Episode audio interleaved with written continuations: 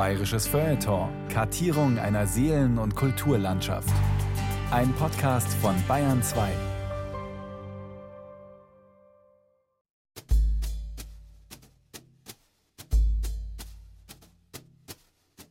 Ob das Fensterln, jene angeblich in Bayern so beliebte Dating-Methode, wirklich gewohnheitsmäßig praktiziert wurde, weiß man nicht. Man weiß es unter anderem deshalb nicht, weil es richtig durchgeführt erstens stets nachts und zweitens stets im Geheimen verrichtet wurde. Was man hingegen weiß, ist, dass in Bayern urlaubende Touristen die Idee des Fensterlens stets sehr aufregend fanden und noch immer finden. So auch Hauke W. aus Oldenburg-Twelbäke. Jung, blond und blöd wollte er es wissen. Also mischte er sich unter das örtliche Jungvolk, spendierte reichlich Biere und versuchte, sich ein paar seiner Meinung nach typisch bayerische Körperbewegungen anzutrainieren. Bei diesem Unterfangen lernte er eines Tages den jungen Gustl kennen, welcher ihm nach viel Saufen und Lachen den Tipp gab, es bei der Rosi aus Dingshausen zu probieren. Sie wohne im Deixerhof, gleich hinter dem Edeka, direkt unterm Dach. Mittwochabends, also morgen, erwarte sie immer ihren Verlobten, den Pferdl. Aber der sei gestern, weil in eine Keilerei geraten, ins örtliche Krankenhaus eingeliefert worden. Der Gustl zwinkerte ihm zu. Zuerst gehst obi, nach hint um mich, dann auf und nachher. Der Gustl zwinkerte nochmal. Eine. Als der junge Hauke W. aus Oldenburg-Twelbäke am Donnerstagnachmittag wieder aus seiner Umnachtung erwachte, tat ihm alles an ihm und um ihn herum furchtbar weh. Dem diensthabenden Assistenzarzt im Krankenhaus erzählte er später, er sei in besagter Nacht per Navi nach Dingshausen zum Edeka gefahren, sei von dort aus hinunter und hinten herumgegangen und habe sodann kleine Steinchen zum sich dort befindlichen Dachfenster hinaufgeworfen. Nach einiger Zeit habe sich tatsächlich das Fenster geöffnet und eine liebliche Stimme geflötet: Steig auf zu mir, du weißt ja schon, wie. Woraufhin er seine mitgebrachte, ausziehbare Leichtmetallleiter fachgerecht angebracht habe, losgestürmt sei und kurz vor Erreichen des Ziels ebenfalls geflötet habe: Ich komm auf! ah. Doch genau in diesem Moment muss irgendetwas schiefgelaufen sein. Eine Hand sei aus dem Fenster gekommen, habe die Leiter weggestoßen, woraufhin er das Gleichgewicht verloren habe und mitten in der Nacht in die Arme einer noch viel tieferen Nacht gefallen sei. Der Arzt lächelte milde und gab dem jungen Hauke W. aus Oldenburg-Twelbäke eine schmerzlindernde Spritze. Mehr konnte er nicht tun. Aufer, obi, eine. Orientierung auf Bayerisch von Thomas Kernert.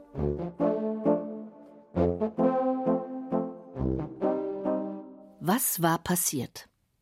Hatte ihn der Gustl in die falsche Richtung geschickt? Hatte er sich einen üblen Scherz mit ihm erlaubt? Oder hatte er, Hauke, sich in der Adresse geirrt? Hatte er den falschen Ort, den falschen Edeka, das falsche Fenster erwischt? Oder die liebliche Stimme falsch verstanden? Hatte die liebliche Stimme ihn falsch verstanden? Oder hatte die liebliche Stimme einfach keine Lust auf ihren Pferdl und noch viel weniger Lust auf einen Hauke W. aus Oldenburg-Twelbäke? Wir wissen es nicht. Was wir hingegen sehr wohl wissen, ist, dass der eine im Leben fast alles findet, der andere nur die Hälfte oder fast nichts. Will heißen, mit dem Orientierungssinn ist es so eine Sache. Ebenso wie die Weisheit ist er sehr ungleich verteilt. Der eine findet von überall her nach überall hin, die andere von der Toilette im Hofbräuhaus nicht zurück an den Tisch. Tatsächlich sollen Männer besser finden als Frauen, aber vielleicht verdankt sich diese Erkenntnis auch nur einem patriarchalen Forschungsansatz. Wissenschaftlich gesichert bleibt, der Raum ist ein gefährliches Wunder. Während man mit den Augen sehen, mit der Nase riechen, mit den Ohren hören und mit der Haut fühlen kann, gibt es für das Wunder des Raums kein spezifisches Sinnesorgan, was den Raum zu einem Spekulationsobjekt höchsten Grades macht.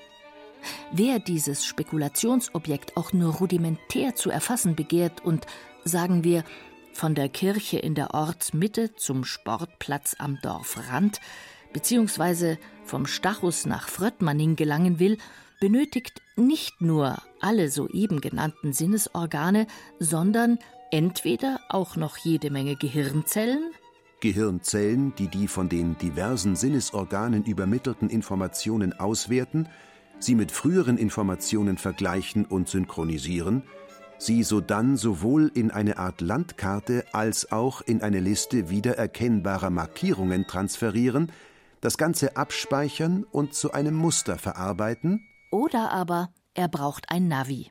Ein Navi repetiert Gespeichertes und entlastet dadurch die eigenen Gehirnzellen. Das ist angenehm und oftmals sehr nützlich. Das Navi im Auto macht das von ihm gescannte Raumwunder mit viel Prozessorkraft und wenig Wörtern zu einer Raumbanalität, bestehend aus Halten Sie sich links. Biegen Sie rechts ab. Folgen Sie der A95 in südlicher Richtung. Nehmen Sie die zweite Ausfahrt aus dem Kreisverkehr. Sie haben Ihr Ziel erreicht. Sehr viel mehr weiß das Navi nicht zu berichten.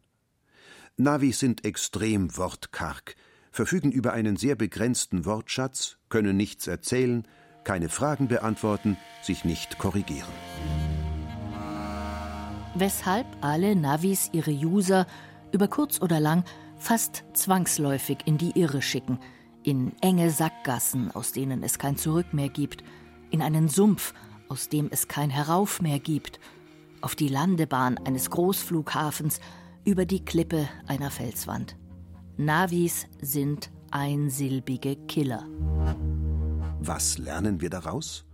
Ohne Sprache, ohne richtige Sprache geht gar nichts, auch und vor allem nichts im großen Wunder Raum.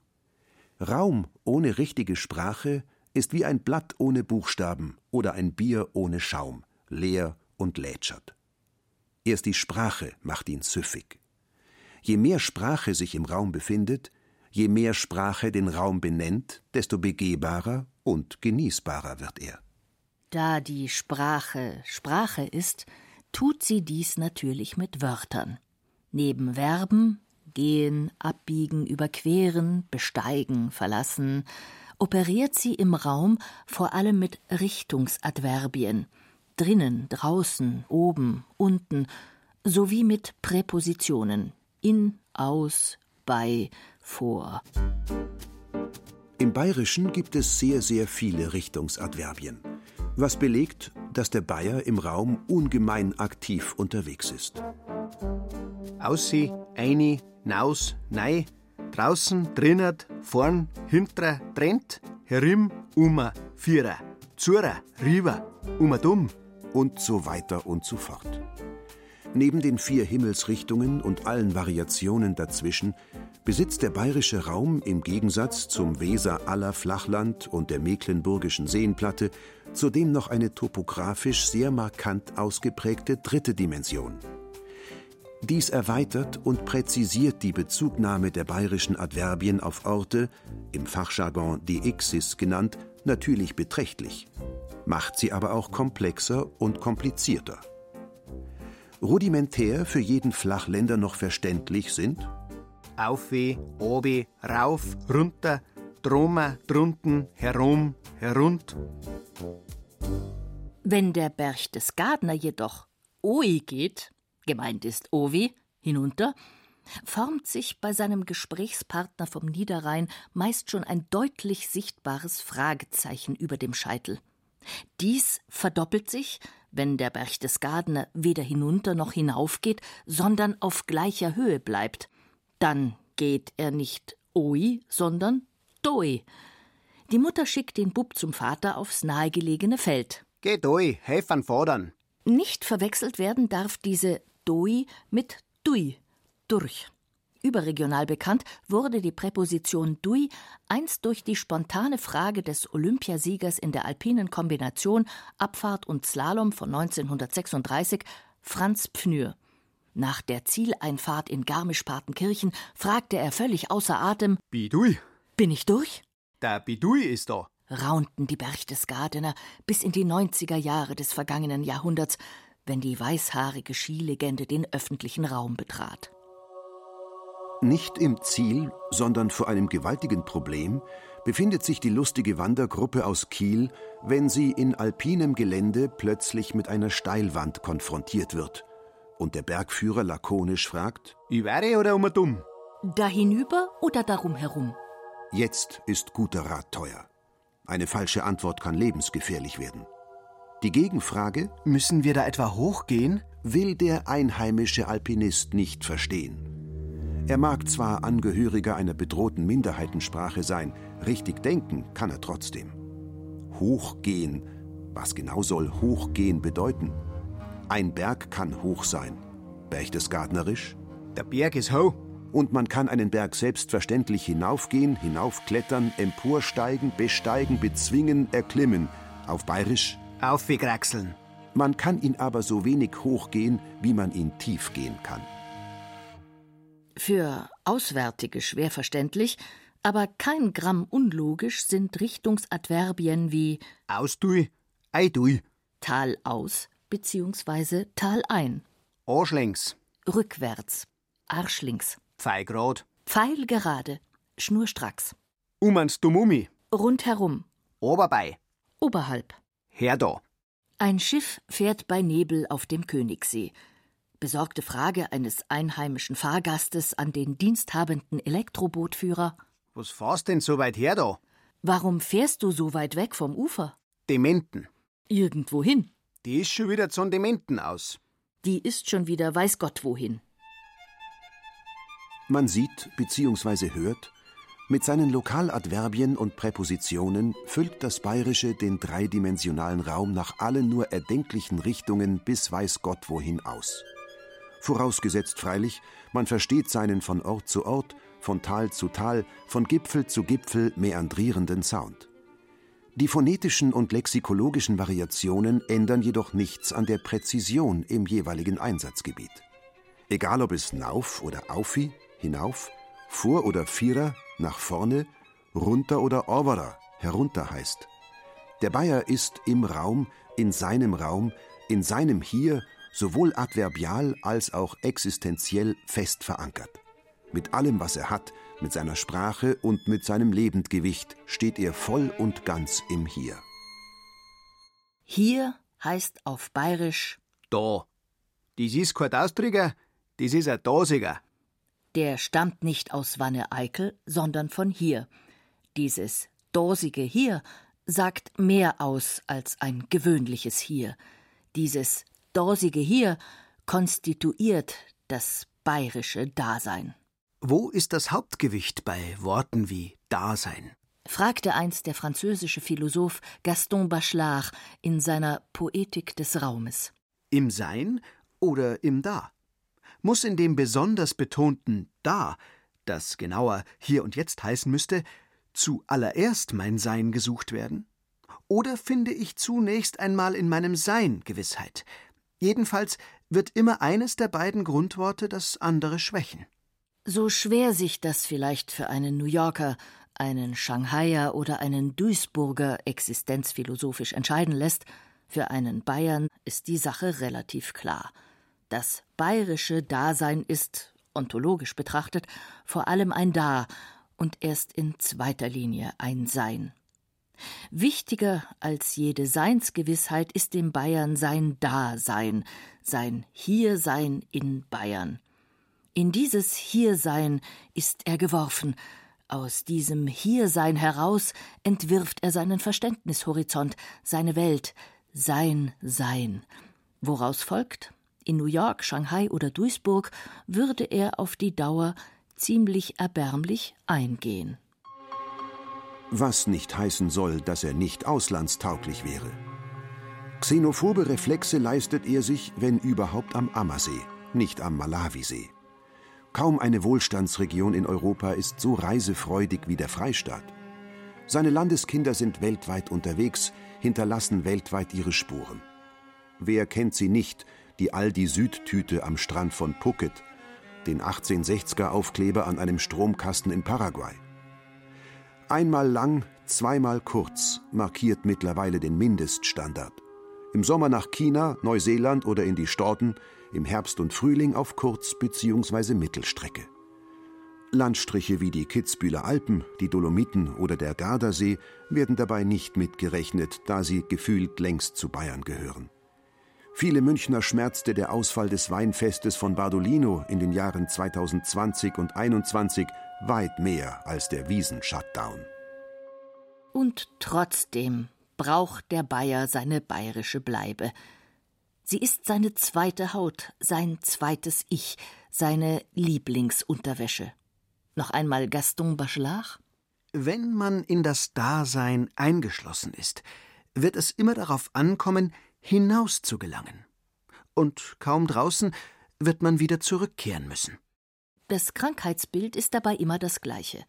Je weiter und länger der Bayer im Ausland weilt, desto intensiver geht er danach mit seinem Da auf Tuchfühlung, zieht seine Lederhose an, fährt aufs Land, inhaliert Odelgeruch, genießt seine Halbe und den herrlichen bayerischen Himmel über seinem Schädel.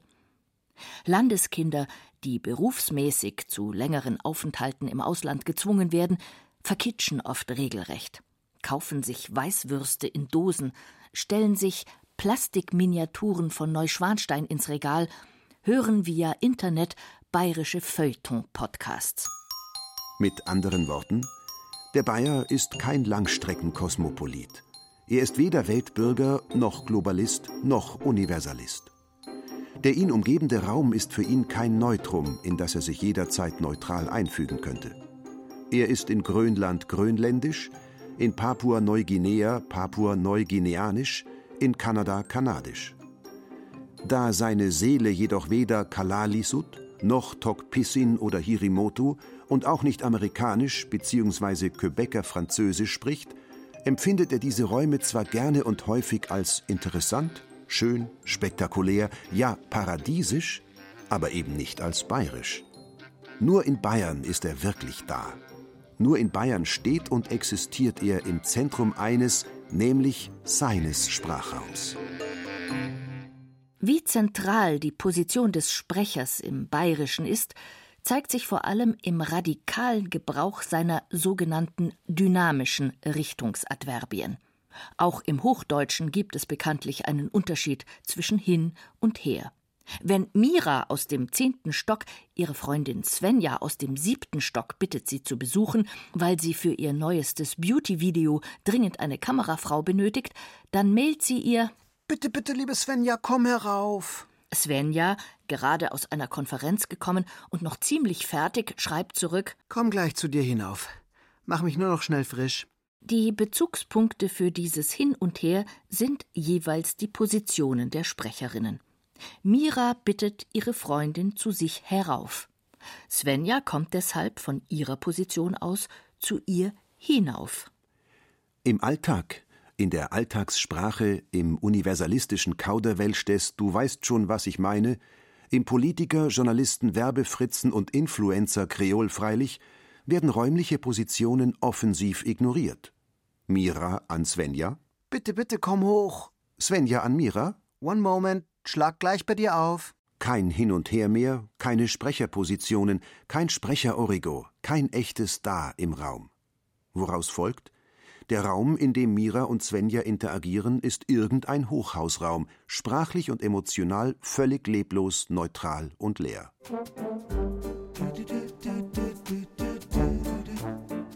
Nicht so im Bayerischen.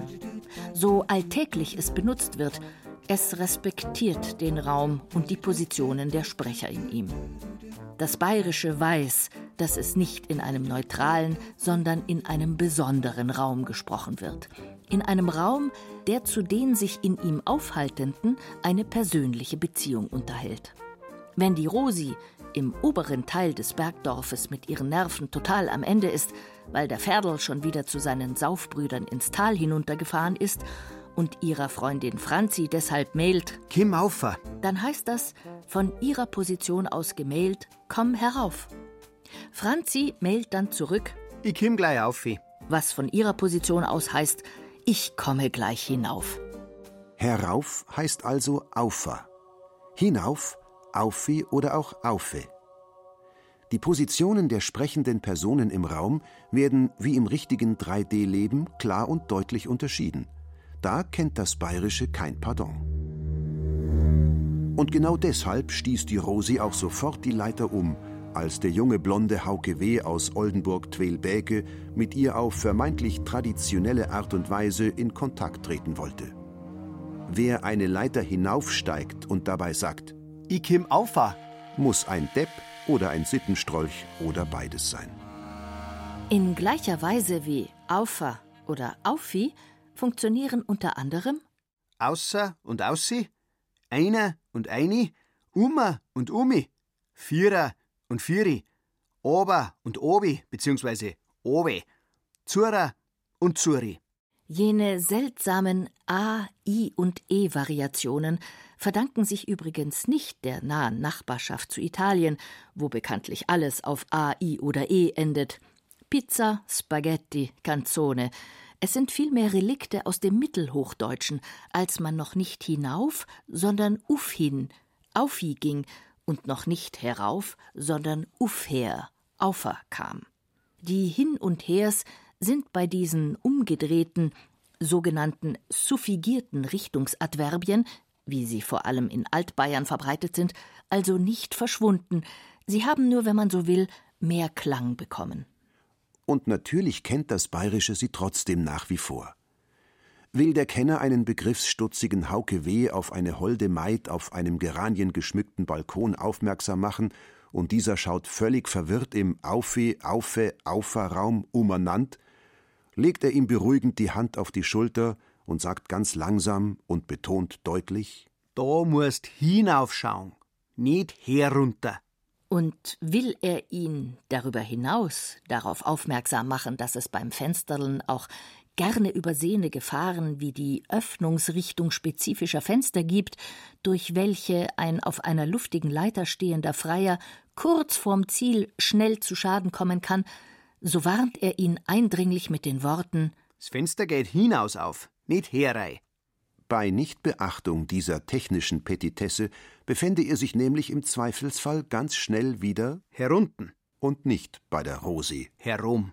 Doch weil's bei der Rosi herum viel schöner ist als unten im Krankenhaus, bleiben wir kurz noch heroben.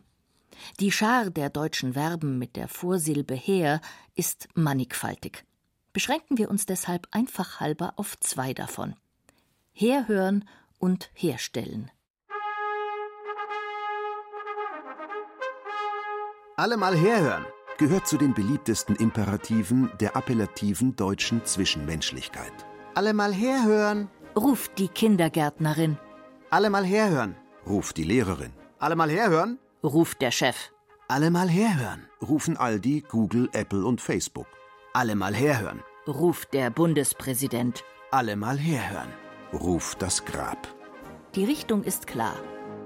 Die oder der Rufende will, dass die Ohren zu ihr bzw. ihm herkommen. Beim Herstellen ist die Sache schon ein bisschen komplizierter. Natürlich kann der Opa den Enkel bei dessen Höflichkeitsbesuch im Altersheim bitten, Stell doch bitte den Rollator zu mir her. die Richtung kommt dabei klar zum Ausdruck, her zum Opa. Anders verhält es sich beim Herstellen im Sinne von erzeugen, produzieren, fabrizieren, fertigen. Selbstverständlich finden Herstellungsprozesse meist in spezifischen Räumen statt, Fabriken, Werkstätten, Laboren, Büros, Ateliers, zu denen man hingehen, hinfahren, hinkommen muss. Doch genau darüber sagt jenes Her nichts aus. Im Gegenteil, ihm ist die lokale Bedeutungskomponente fast vollständig abhanden gekommen. Wie steht es aber beispielsweise mit dem bayerischen, Herwarten. sprich lange warten? Zwei Stunden haben wir hergewartet. Dann sind wir wieder gegangen. Man könnte zur Not vielleicht auf ein Ereignis hinwarten, im Sinne von hinfiebern. Aber herwarten? Will das Bayerische damit ausdrücken, dass sich nicht nur der Raumsprecher spezifisch krümmt, sondern auch die Zeit? Her zum Wartenden? Besitzt das Bayerische insofern eine Ahnung von der Raumzeitkrümmung? Wird in seinen Präfixen gar die allgemeine Relativitätstheorie vorformuliert oder hat sich hier nur irgendetwas verdreht? Ein anderes Beispiel. Herhauen. Beziehungsweise Herwatschen. eine beliebte patriarchale Erziehungsmethode. Der Vater, wann das gewusst hätt, der hätten gescheit hergewatscht. Fakt ist, die Aggression geht hier eindeutig von der erziehungsberechtigten Instanz aus, weshalb dieser Akt der Pädagogik vom Handelnden weg hin zum minderjährigen Sohn führt. Die erziehungsberechtigte Instanz schlägt zu, langt hin. Trotzdem watscht sie her. Wie das? Watscht sie sich etwas selbst? Eine erste Erklärung wäre, die erziehungsberechtigte Instanz spricht nicht, sondern prügelt, weshalb hierfür das Bayerische nicht zuständig ist. Oder anders ausgedrückt, wir haben es hier mit keiner Sprecher, sondern mit einer Schlägerperspektive zu tun. Zweite Erklärung: Es handelt sich um eine Verkürzung.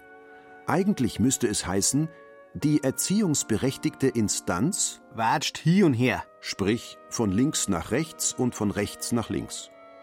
Der Bub, das Mädchen, soll schließlich etwas davon haben, soll den pädagogischen Wert dieser Aktion fühlen und kapieren.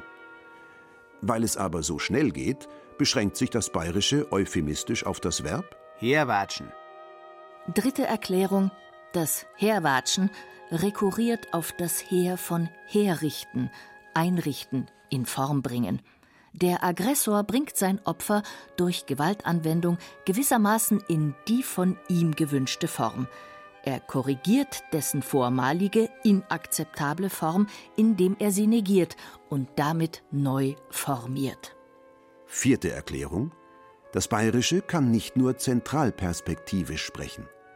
Es kann in manchen sozial besonders brisanten Situationen das sprechende und handelnde Subjekt auch vom anderen herspiegeln.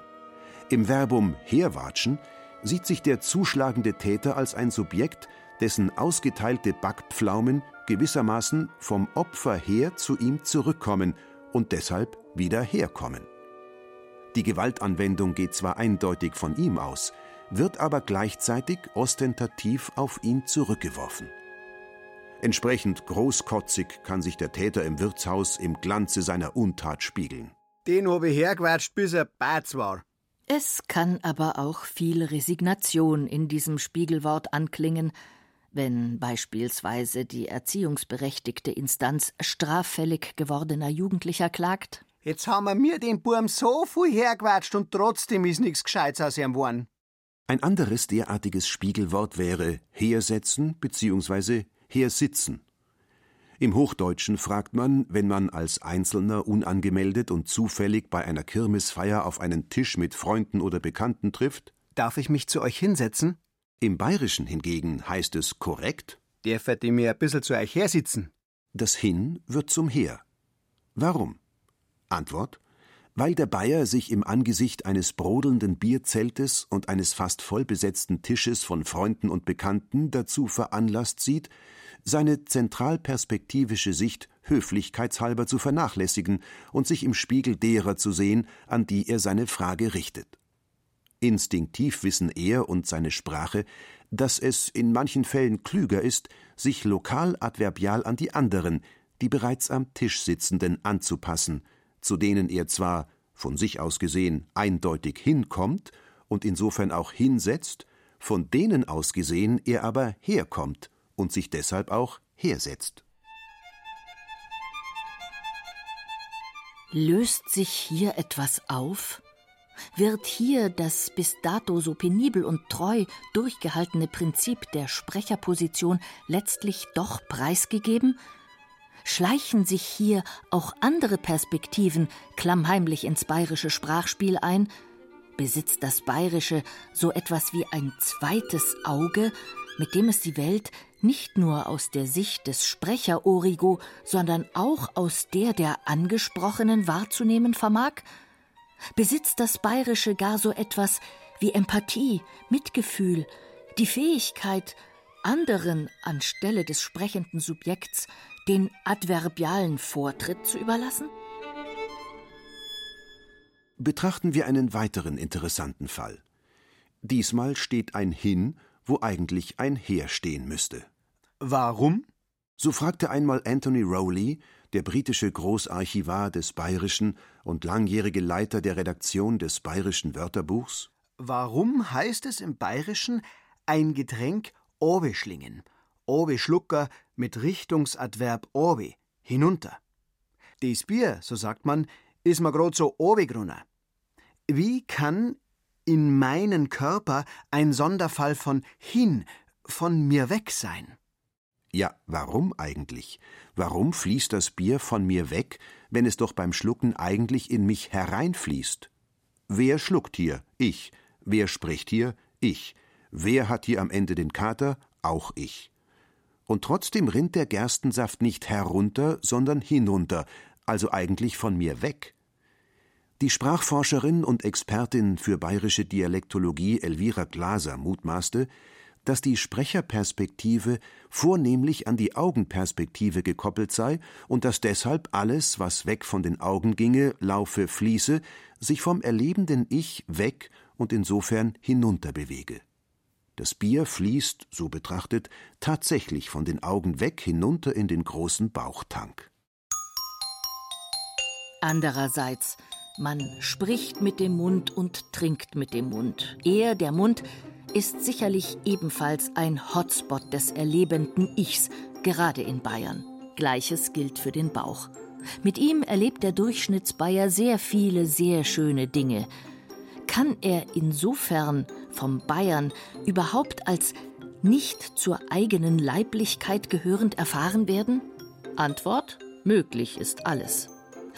Trotzdem scheint es plausibler, dass auch in diesem Fall eine Perspektivenverschiebung stattfindet und sich das Bayerische einmal mehr nicht am schluckenden Subjekt orientiert, sondern am herrlichen Objekt seiner Begierde, am von der Flasche, vom Maßkrug, vom Fass, vom Zapfhahn sich wegbewegenden und prickelnd und schaumig in die Kehle hinabfließenden Bier. Anthony Rowley sprach von einer Deixis am Phantasma. Das heißt, der Sprecher versetzt sich geistig vom eigenen Standpunkt in der Wirklichkeit weg in den Standpunkt eines anderen Handelnden. Doch Achtung, wenn der Bayer, wenn das Bayerische in derlei Fällen mitunter phantasmatisch fremd geht und perspektivisch aus der Rolle fällt und aus einem Hin ein Her beziehungsweise aus einem Her ein Hinab macht, so hat dies nie etwas mit Nachlässigkeit, nie etwas mit Sprachverödung, nie etwas mit Sprachverwilderung zu tun, sondern ganz im Gegenteil, mit einer hyperkritischen Sprachsensibilität sowie mit Empathie pur. Frei nach dem Motto Auf Ausnahmen muss mit Ausnahmen reagiert werden. Oder Wer den Einzelfall nicht ehrt, ist der Regel nicht wert. Oder Sprache ist kein starres Raster, sondern eine Kaschmirdecke. Deshalb an dieser Stelle noch ein haariges Beispiel. Malt der Alois, ein Brennsuppenschwimmer allererster Güte, in Großbuchstaben auf sein riesiges Plakat für die nächste Kundgebung in der benachbarten Kreisstadt Ausländer raus! kommt der Franze, sein ehemaliger Klassenkamerad, von dem der Alois immer abschreiben durfte, und lacht sich tot. Fragt ihn der Alois nach dem Grund seiner Heiterkeit. Der Franze setzt sich hin und erklärt, Du willst doch, dass die Ausländer aus Bayern hinausgehen, stimmt's? Logo, antwortet der Alois begeistert. Dann musst du aber schreiben Ausländer naus. Raus bedeutet heraus. Heraus kommen die Ausländer aus Afrika, Syrien oder Afghanistan zu uns, zu dir her. Verstehst? Der Alois kratzt sich am Kopf. Der Franze weiter. Und noch etwas. Wenn du schreibst Ausländer raus, dann bist du selbst ein Ausländer nämlich ein Preuße. Die sagen raus. Wir sagen naus oder aussie. Da fällt der große, ausländerfeindliche Alois in sich zusammen und schaut den Franze hilfesuchend an. Was soll ich denn jetzt machen? Der Franze tröstend. Am besten wir vergessen die Sache. Und du gehst jetzt nüber in die Küche und hilfst dem Bijan beim Semiknödel drehen.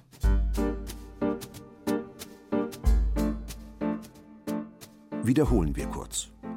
Der Raum ist ein Wunder, dem man mit einem Navi nicht gerecht zu werden vermag, weil diese Apparate nicht bayerisch reden können. Hier heißt im Bayerischen da, zur Rosi geht's aufi, zum Krankenhaus Orvi. Schiffe fahren auf dem Königssee Herdo.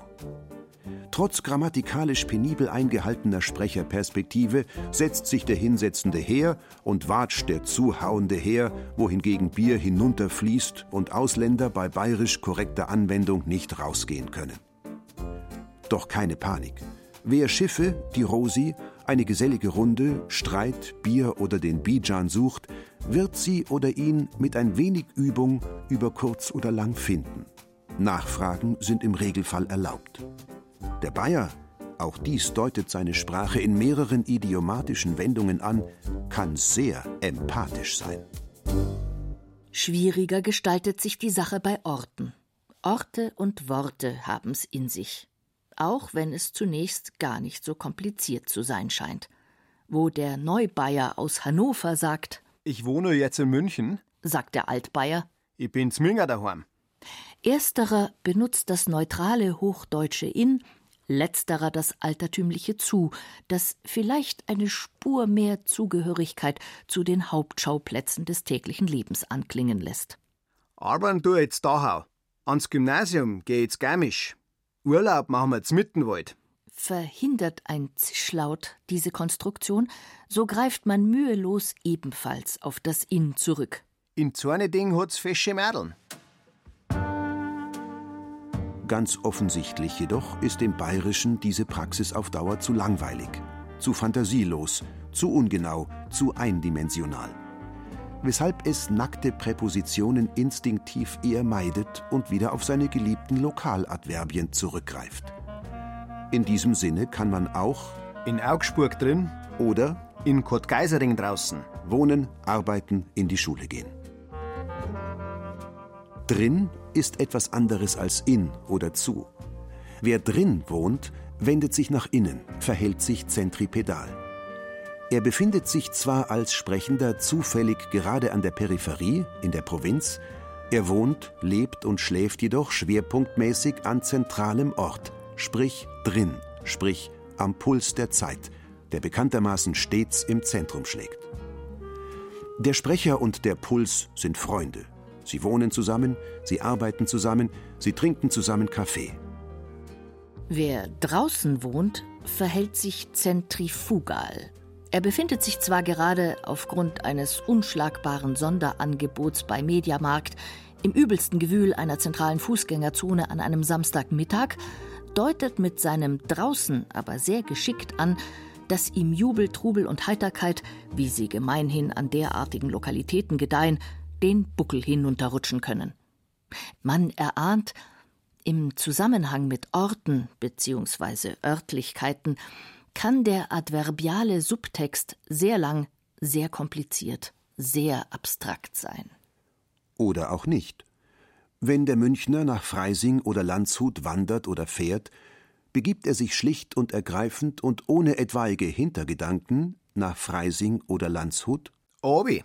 Das gleiche tut der Straubinger, wenn er sich nach Passau oder der Derndorfer, wenn er sich nach Rosenheim begibt.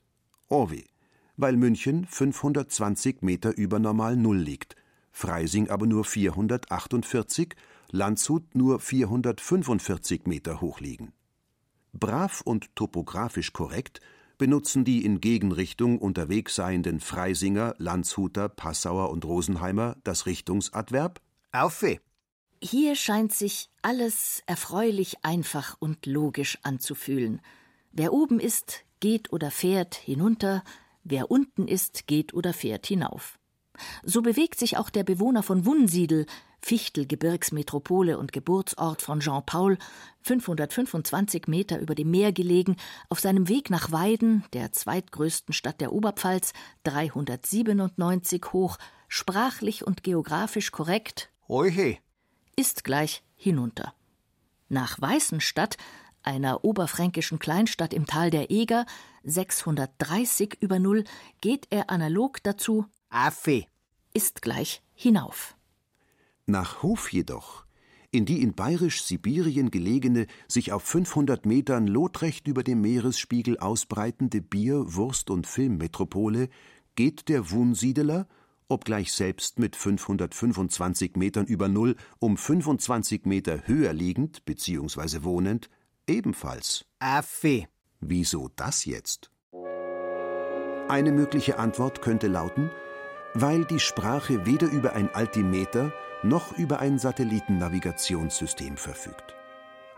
Vielleicht nahmen die Wunsiedler im Laufe ihrer sprachlichen Entwicklung die 40 Kilometer zu Fuß nach Hof stets als besonders anstrengend wahr und glaubten deshalb, Hof läge gefühlt höher als Wunsiedel. Auch der intellektuelle Anspruch der Hofer Filmtage markierte stets ein sehr hohes Niveau über Normal Null. Warum aber geht bzw. fährt der Wunsiedler dann nicht auch nach Selb, der berühmten Porzellanstadt nahe der tschechischen Grenze, stolze 562 Meter hoch hinauf bzw. Affi, sondern plötzlich Iwi. ist gleich hinüber. Iwi geht er übrigens auch nach Bamberg, lediglich auf 262 Metern gelegen, obgleich hier ein Euchi mehr als angemessen wäre. Iwi lässt sich rein topografisch nicht mehr zuordnen. Was Iwi, was drüben liegt, kann sich auf einem Gipfel oder in einem Tal befinden. Sehr wohl aber assoziiert man es mit Nähe. Selb befindet sich knapp 18 Kilometer Luftlinie von Wunsiedel entfernt. Bamberg hingegen gut 80 Kilometer. Ins grün behügelte Bayreuth geht es von Wunsiedel aus zudem Asse. Ins tschechische Cheb alias Eger Ei. und nach Chemnat, 5000 Einwohnerstädtchen am Fuße des Steinwaldes. Hinti. alles klar? Fakt ist, der Wunsiedler hat damit keine Probleme. Und auch der Teisendorfer im Ruperti-Winkel fühlt sich pudelwohl, in Raum und Zeit gut integriert und immer Herr der Lage, wenn's von seiner Gemeinde aus nach Burghausen, Obi. Nach Traunstein, Auffe. nach Salzburg, Umi. nach Waging Aussi. nach Bad Reichenhall, Eini. und nach Ruppolding, Achtung, Ei. geht. auf New York fährt man übrigens, nur der Vollständigkeit halber, Umi. Amerika liegt Trent. und Kalifornien, Hint. Probleme könnte dieser extrem flexible Gebrauch von Ortsadverbien höchstens auf theologisch-liturgischem Gebiet verursachen. Vor der Transzendenz empfindet der Bayer traditionell Ehrfurcht. Die Transzendenz will er deshalb, zumindest sonntags zwischen 9.30 Uhr und 11 Uhr, katholisch korrekt, sprich katholikos, allumfassend einheitlich ansprechen. Frage nur, wie betet man ein Vaterunser auf allumfassend bayerisch, wenn bereits die erste Zeile eine Ortsangabe enthält? Vater unser am Himmel um. Oder, Im Himmel hinet. oder, Am Himmel trennt. oder? Im Himmel hint. Eine interessante Variante offeriert das altbayerische Freisinger Paternoster vom Anfang des 9. Jahrhunderts. Vater unser, du bist in Himmel um. Andererseits, die Ohren des Allmächtigen sind barmherzig und stets offen, sie finden alle Gebete, und alle Umstandswörter des Ortes finden zu ihnen. Deshalb zurück ins Irdische. Zu den größten Fehlern, die man an dieser Stelle machen kann, gehört sicherlich der Versuch, hinter dem kreativen Gebrauch von Richtungsadverbien im Bayerischen trotz deren Rätselhaftigkeit ein überregional gültiges System ausfindig machen zu wollen. Weder die Himmelsrichtungen noch spezifische Landschaftsformen noch andere geografisch nachvollziehbare Kriterien lassen sich hierfür ernsthaft instrumentalisieren. Ein einheitliches bayerisches Richtungsbild scheint es nicht zu geben, dafür tausend verschiedene. Manche davon wirken stringenter, systematischer, logischer, andere komplexer, chaotischer, anarchischer. Wenn der Unterfranke den Gebrauch seiner Richtungsadverbien streng am Flusslauf und der Flussrichtung des Mains ausrichtet und entsprechend folgerichtig von Obe. sprich flussaufwärts, Unde. sprich flussabwärts, Dribbe. sprich drüben am anderen Flussufer, Hibbe. Sprich am hiesigen Flussufer redet, so fördert dies natürlich die Bereitschaft, den deiktischen Elementen des Bayerischen eine gewisse, wenn auch kryptische Gesetzmäßigkeit zu unterstellen. Wenn andererseits jedoch der Berchtesgadener, immerhin auf 700 Metern logierend, meint, Münchner kämen von oben ober, Norddeutsche gar, von ganz oben ober, Garmischer und Salzburger indes, von int ummer, so sind doch erhebliche Zweifel an der Homogenität jenes Raumbewusstseins angebracht. Wie resümierte der Amerikanist und Bayern-Experte Gerd Reitel?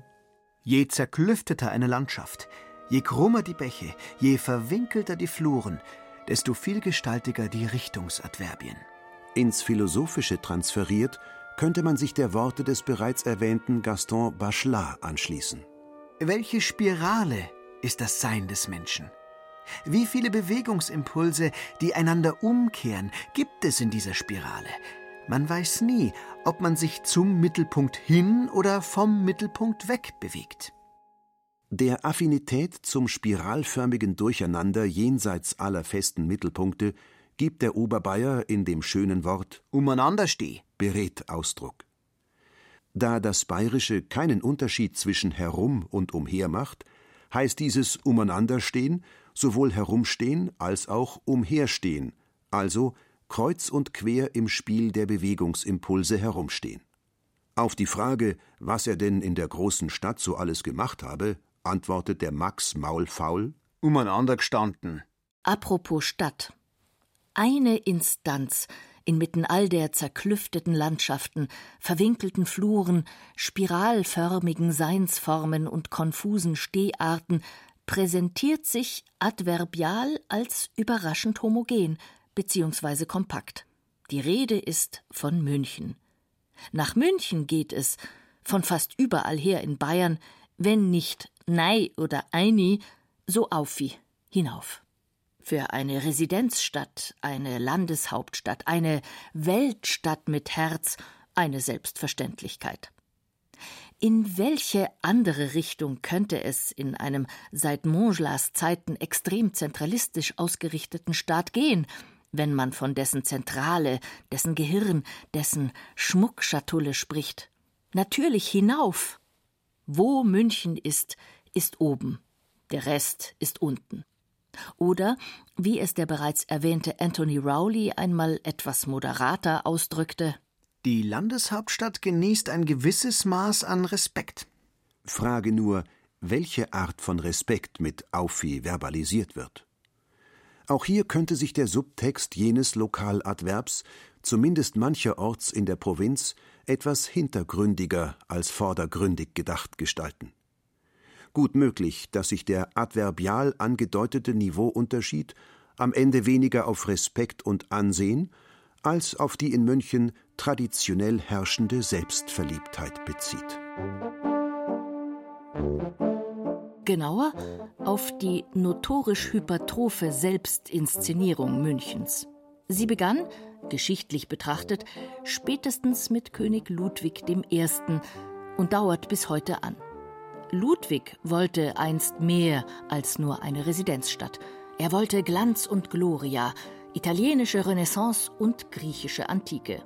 Was er und München bekamen, waren Pomp und Protz.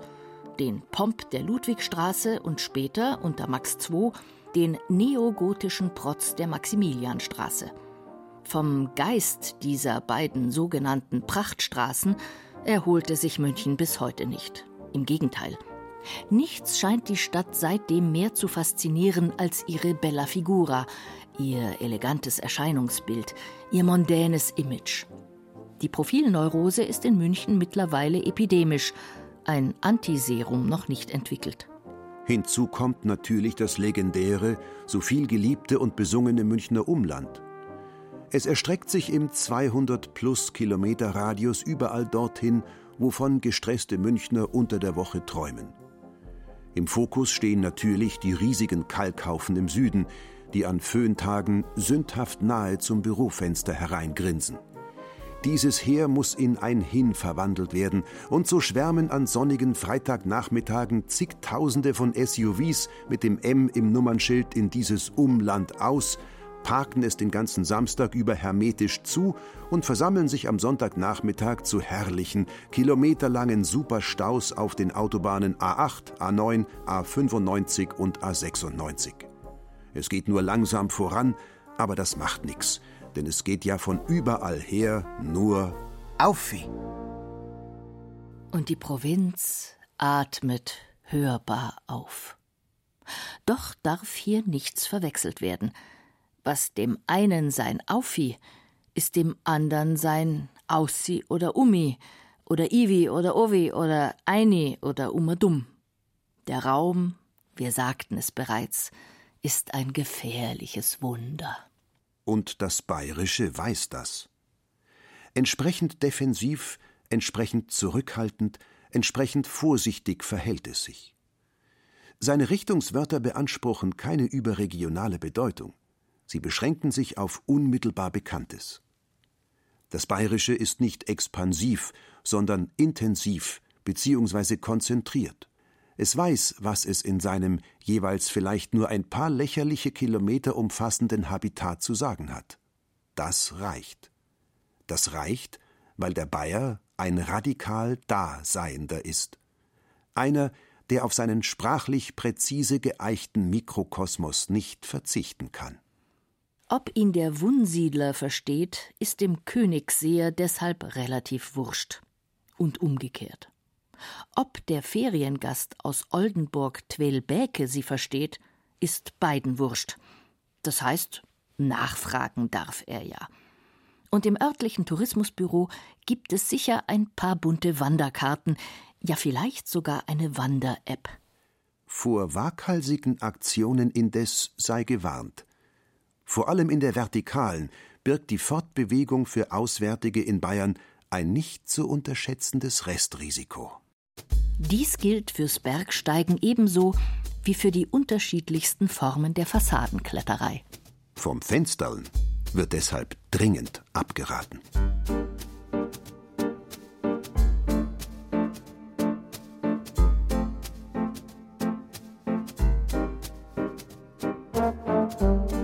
Aufer Obi Eini. Orientierung auf Bayerisch. Sie hörten eine Sendung von Thomas Kernert. Es sprachen Irina Wanka, Peter Veit und Werner Hertel. Ton und Technik Susanne Herzig.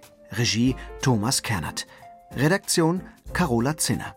Eine Sendung des Bayerischen Rundfunks 2021.